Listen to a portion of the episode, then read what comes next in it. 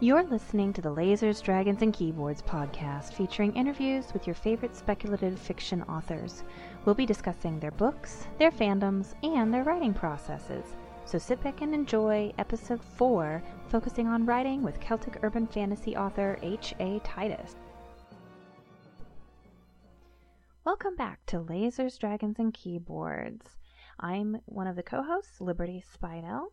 Today we have the second part of our interview with H.A. Titus, and we learn about plotsing with her. What is that, and how can it benefit your writing?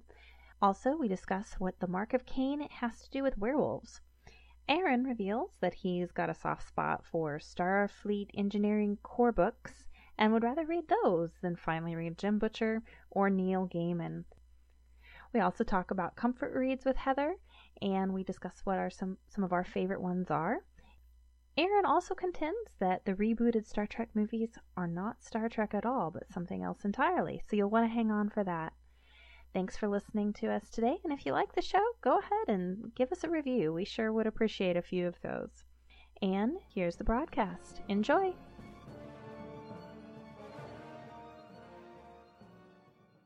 Okay, so welcome back, everybody. We're talking to Heather Titus today about her writing process.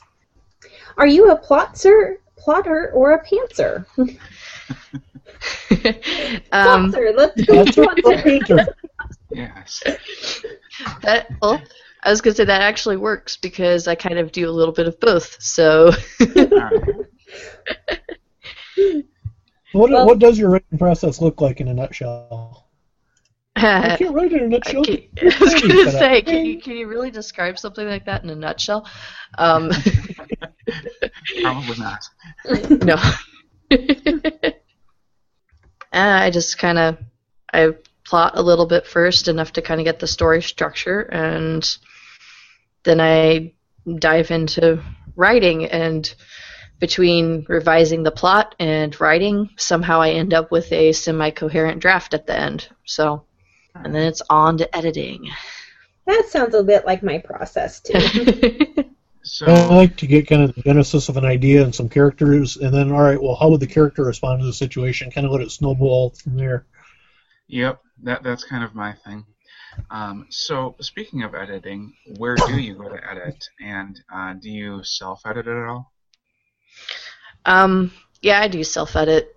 Usually that's my my first thing because I'm kind of ashamed to have anyone read my first draft. Um, Gee, what I? Drafts are always awful. oh, the first draft of Forged Steel was a mess. It was bad. Um, Uh, the first draft of my book, I had the bad guy get captured off screen, and like, wait, what? whoops. How did I do Yeah. that? Yeah, you kind of need to have that one happen on screen. yeah, yeah. Might be a Oh, bit important. have anything weird like that happen to you in the first draft? Um, no, not really. I think uh, there was just a lot of stuff that got missed and left out because it ended up being it was novella length first, and then I Uh, realized, you're right. to Start with too, huh? yeah, at least for at least for Forged Steel, I did. Um, I don't know with the sequel, it seems like I'm writing everything in, and I'm probably gonna have to cut a bunch of stuff out out of the front of the book. So. That's Uh, where the I'm at with one of my books, too. Yeah, the sequel, the sequels are a little bit easier because, like you said, you get like we said earlier, you get all the world building done already, and you can just kind of jump right Mhm. in. Yep. Yeah, that was with Forged Steel. The first draft was really, really lean on world building, so I had to. That was when I did a lot of research. Was afterwards, and then I went back in and fleshed out the world and kind of the mythology behind it and everything. Oh, cool. Alright. So, uh, do you have any must-have uh, snacks or beverages when you sit down to write? Um, usually I just try to stick to water or tea, um, because I'm very much a snacky person and I don't need to. I don't need to be eating that much. um, yeah, if I do, tried that. It doesn't work well. A bunch of If I- if I do have a snack, um, usually something uh, like crackers or something that has it has to be crunchy. It can't be Something keyboard destroying. Yeah. Um. Yeah. You talk to my husband about that one. I, I try and leave a bunch of gum around my desk. And that Gum way is good too. Yeah. I it, haven't it tried doesn't that. get in the keyboard. It's lower calorie. Gives me something to, to do. Well, if it does get in the keyboard, you have an issue. Oh yeah. So what is the weirdest thing you've ever Googled? Weirdest thing I ever Googled was probably uh, like the legend that the mark of Cain is actually um, becoming a werewolf. Hmm. Huh. So I I heard I saw that in like a a thread on Facebook in a group that I'm part of, and I thought, ooh, that's weird, and so I googled it, and yeah, a whole bunch of really strange mythology popped up around that one. That's unusual. Yeah. by it the way, if, if you ever see one of those Facebook threads that says "Don't ever Google these things," curiosity can be a horrible thing. Don't do it. Truth. yeah. Uh, who are some other authors who've influenced your writing? Or you- Um, Tolkien was the first, obviously, since I started writing epic fantasy and everything. Um, even if you don't write epic fantasy, Tolkien's, you know, just the, the sentence structure and word choice and everything. Mm-hmm. Um, lately, I've been more influenced by like I I mentioned uh, Neil Gaiman earlier. Um, Jim Butcher, who writes the Dresden Files. Oh, I love Jim. I've got Yeah. one of those on my to read list too. You Those haven't are read Butcher yet? I have not read any of the Dresden books yet. I've, like I said, I've got one uh, buried No. on my to list. Le- leave the podcast I now. have a and go read copy. it. I For shame, Aaron! For shame! You know, I don't think I've read anything by Neil Gaiman either. So, Oh, okay, yeah. well, my problem was like, well, let's see, I could read this novel, or I could read the latest Starfleet Corps of Engineers book. Easy choice there. If anybody hasn't read any of those Starfleet Corps of Engineers books, they're like all the B plots from the Star Trek TV episodes. Yeah. Okay. It's an entire book of nerdy technical mystery type stuff, and it's fascinating. Yes. If you've got the right oh, mindset. okay. Everybody else here is going, all right, not my cup of tea. I, pr- I prefer the uh, Department of Temporal Investigations books myself, but anyways, Ah, um, temporal so we've already you- asked this in various forms, but um, do you, if you had to choose a singular book to be your favorite, what would it be? Um, well, surprisingly, um, it wouldn't be a Sanderson book. If you count just like the number of of um, rereads. Um, it would probably be a book called Howl's Moving Castle by Diana Wynne Jones. Um, I I've have seen probably the anime, I've not read the book.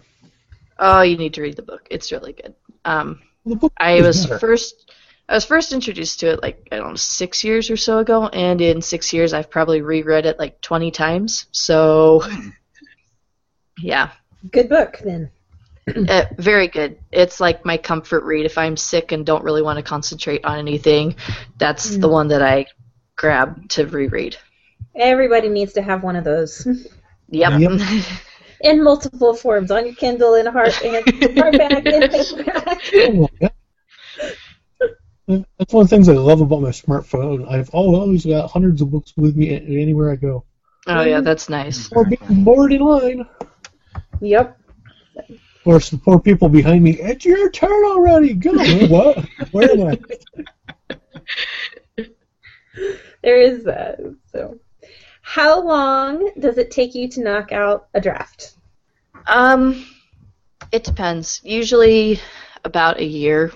Um, hoping to get it down a little bit. The first the f- first draft of Forged Steel took me a year and a half. So Okay. Well, That's a pretty reasonable amount of time. yeah, especially when you have life happening. Yeah, that's for sure. Ah, life. I used to read about 20 to 30 books a month on a slow month. Now I'm doing good to crank out one or two. Mhm. yeah. Yeah. Yeah. Mhm. Unfortunately, I understand that. Why can't I get paid to read? Yeah, that'd be nice. Oh yeah. Great. Yeah. What do you do for marketing? um, Same thing that- I do. Huh? I don't know. yeah.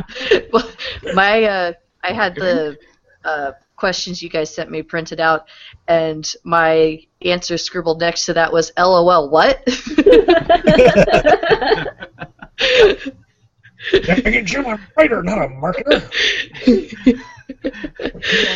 so yeah, I don't, I don't really have that, you know, consistently into what you could call a practice. I, I try to post on Instagram and Twitter and Facebook occasionally, but I'm still trying to figure out what actually works. So.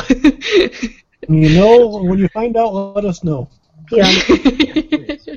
There has been some some people that recommend not doing a lot of heavy marketing until you've got two, three, four books out. So That's it's kind of understandable. yeah, that's kind of what I'm leaning towards. Plus, right now, I mean, I'm doing good just trying to actually write the next book. So, So, what is the most surprising thing that you've encountered um, being a writer or an author? um, just the amount of willpower it takes sometimes to just actually sit down and write.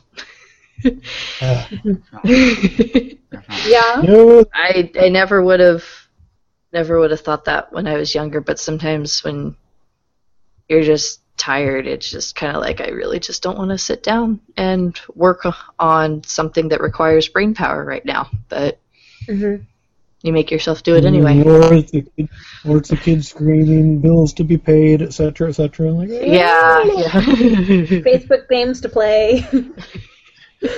Never. Never. that people that next on the internet. that next book on your to be read list. that never ends. yeah. okay. I, I literally have a to be read list as long as my arm. Actually, it's longer. I don't know how many pages mine is on Goodreads, and it's not an, even extensive. So I, I have no idea how long. Yeah. I yeah, Liberty, yeah, totally agree with you there. Okay. Okay, so what would you like to accomplish next? More than just a book written, long term personal goal where your career is concerned. Um, well, really, really, really long term, I would absolutely love to see a book of mine being made into a movie or a TV series. Oh, that would be awesome. Oh, cool. Cool. like I said, really long term with that one. Mm-hmm. Uh, probably a more. Going, I know her. I know her. but probably a little bit more of an attainable long-term goal is just to be able to um, supplement supplement my uh, husband's income with my writing and actually make it make me feel like it's doing something rather than just sucking up money. Yeah. All right. I understand that I feeling. have no idea what you mean. So- We get it. Yep. So, okay, one last final fun question: Star Wars or Star Trek? oh goodness. Um, again, how do how do I choose between those? um, I guess probably probably Star Wars, just for the fact that I grew up with Star Wars more than Star Trek. hmm Um, but I do like them both. Yeah. It's hard not to like both of them. It is. It kind of is, especially when you've got uh, the new series with uh, Benedict Cumberbatch as Khan. That was just Oh. that Yes. totally sold me on it. You could fangirl over that one, Heather. Oh, I'm Yeah, I have, we I have not yes. seen Into Darkness yet. Aaron. I haven't. I bought the DVD because I got it for five bucks, but It's I- on I- net. grew up It was watching, on uh, Netflix. original Trek reruns on uh, Sunday afternoons with the family. I grew up watching Star Trek, watching you know, the premiere of Next Gen on TV on a station that barely came in, Mm. and Yeah. the reboots, well, they're a good sci-fi action adventure movie, they are not Star Trek. And that's Star your Trek, always, Star Trek has always been an optimistic version of the future and humanity with a little bit of a morality play built into it, and the reboots have none of that. But you have to admit that Chris Pine Chris Pine is better looking than um, William Shatner. I, I have no opinion on that. I, I will tell you though, um, Karl Urban nailed McCoy though. Oh, I Oh, love agreed. Karl Agreed. Urban. yeah, he did. He did. Love Karl Urban. Let's not talk about emo Spock though. Okay. Well, And then there's um, you know the typical J. Abrams lack of subtlety. You know we have a, what's supposed to be a nod to the red shirt. And only instead of a red shirt dying in the line of duty protecting his captain or on the mission, he just dies of stupidity. But, yeah, I could rant about that for a while. oh my. Like, hey, JJ, learn the meaning of the word subtle. But anyway. And then there's the lens flares, but all right, we, I, I should stop now. In spite of all that, I really did enjoy the movie if you take it in and of itself. Mm-hmm. Okay. All right. Does anybody have any other questions for Heather?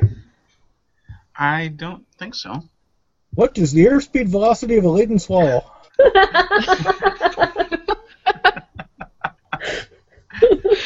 uh, Nobody said African or European? Come on. What? What? I don't know that. I have so heard that, but I cannot think of what it is from. Monty Python and the Quest for the Holy Grail. oh, see, okay, I'm I'm a uh, uh, I can be forgiven on that one because while I have heard tons and tons about that movie, I have not actually yet seen it. So Oh, you should see it. that's what I have also been told many times. Oh. Okay, well, thank you for hanging out with us for the last hour or so, Heather. We sure do appreciate it. Well, thank you for having me and for putting up with all of my technical problems. So, No problem. So, Hey, thanks for putting up with us. yeah. Before we leave you, where can everybody find you? um, probably easiest would be my website hatitus.com. Um, I have all of my social media links on there. I infrequently blog about stuff that's going on. Um, so that's just everything consolidated into one place. Okay, great. We'll be sure We to can find to you in the, U, in the UPA. Eh? yeah, the you pretty? Okay. Well, Thank thanks you again, and have a good evening. All right, thank you guys very much. This has been another episode of Lasers, Dragons, and Keyboards. Our music is Flight of the Beast, Loop 1 by Jonathan Gear. Lasers, Dragons, and Keyboards is copyrighted under a Creative Commons Attribution, Non Commercial, No Derivatives license. This means if you're not for profit and you want to quote us, please be sure that you cite us. If you are for profit, please get our permission first. You can find us at lasersdragonsandkeyboards.wordpress.com for detailed show notes, as well as on facebook.com. Thanks for listening, and we hope to see you next time.